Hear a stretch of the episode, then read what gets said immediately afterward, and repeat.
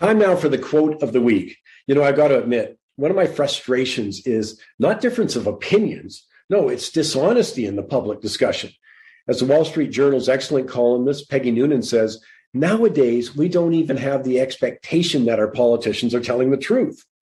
I'm not even going to give you examples because there's so many, but I will point out that it doesn't seem to bother the majority of the people as long as it's their political favorites misleading the public or outright lying.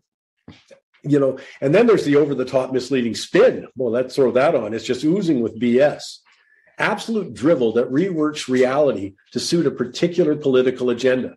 I'll give you a quick example because I actually laughed out loud when I heard it, although it's a tragedy. It came from the President Biden's press secretary, Jen Psaki, whose job, like every other press secretary for the president before that, is to shovel it thick on the plates of the public. But she was asked in the aftermath of the uh, evacuation of Kabul you know, remember, there were tragic pictures of desperate people hanging from airplanes, taking off, falling to their death. Ms. Psaki declared that the evacuation couldn't be called anything else, in quotes, but a success. Well, I think there's several people who disagree. But we're treated to BS laden declarations all the time by governments on every major subject. And that brings me to the quote of the week. In this period of skyrocketing energy prices, we were never told that the raft of climate change related regulation on fossil fuels could have consequences. As Forbes, David Blackmon states in quotes, every new regulation, no matter how noble minded, has a cost. And the energy transition has already demanded wave after wave of new regulation on fossil fuels. Claiming these actions bear no cost or consequences is simply absurd. End of quote. Yet, you know, that absurdity is seen in so many subjects, whether we are talking about fossil fuel restrictions, but about the implications of record government borrowing or the impact of excessive taxation. We never get told the risk or the potential fallout or consequences. They're never mentioned. Time now for this week's Goofy Award. You know, and I always like the Goofy Awards that are sure to bring vitriol and hate in response. You know, was, I guess it was literally decades ago when I first understood that no one says thanks for pointing out that the emperor has no clothes. And that's more true than ever in this age as as Bernie Sanders actually calls them fringe ideas, radical ideas, extremist ideas going mainstream. Maybe I should heed Einstein's warning. Political passions, once they've been fanned into flame, exact their victims.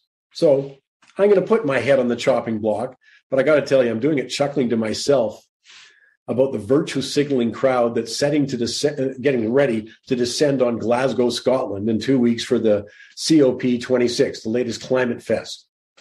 Does the spectacle of the private jets spewing CO2 emissions landing, the tens of thousands of attendees whose contributions to the proceedings never come close to matching their enormous climate footprint in the trek to Glasgow ever get old?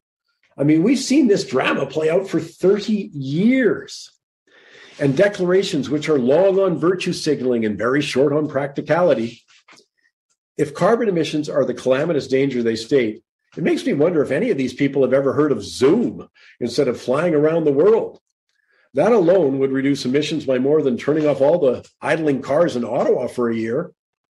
What's impressive, though, is that the politicians, the media, climate activists never seem to be embarrassed by their own actions, including in this case, in the finest of elitist traditions, did you know that COVID protocols are going to be relaxed?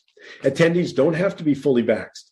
Under the regulations specifically for this event, delegates from what are called the red list countries who only have to quarantine in hotels for five days if they've been fully vaccinated, 10 if they're not. There'll be no requirements for attendees coming from what are designated as amber or green list countries to isolate on arrival in the UK, even if they're not vaccinated. So here's the question you should be asking why the relaxation of COVID vaccination mandates or travel restrictions or other protocols? And the answer from the UK government is that the climate emergency and potential catastrophic consequences are more important than those restrictions. Remember when President Joe Biden, at the height of the Delta variant spread, called climate change the world's biggest health risk? In September, White House climate advisor Gina McCarthy called climate change a health emergency. Now, I'm only mentioning this because the probability is increasing that the next set, next set of societal restrictions will be under the rationale of public health and safety in order to prevent climate catastrophe. As Mariana Mazzucato, she's a professor at the University College London, states in quotes, we may need climate lockdowns to halt climate change. That might mean governments limiting private vehicle use, banning consumption of red meat, etc. We must do capitalism differently to avoid that. End of quote. Or as our prime minister says, we need to reimagine it. But then again, you might also want to consider the words of H.L. Mencken in quotes The urge to save humanity is almost always a false face for the urge to rule it. Power is all uh, what all messiahs and politicians really seek, not the chance to serve. Well, at least don't say you weren't warned.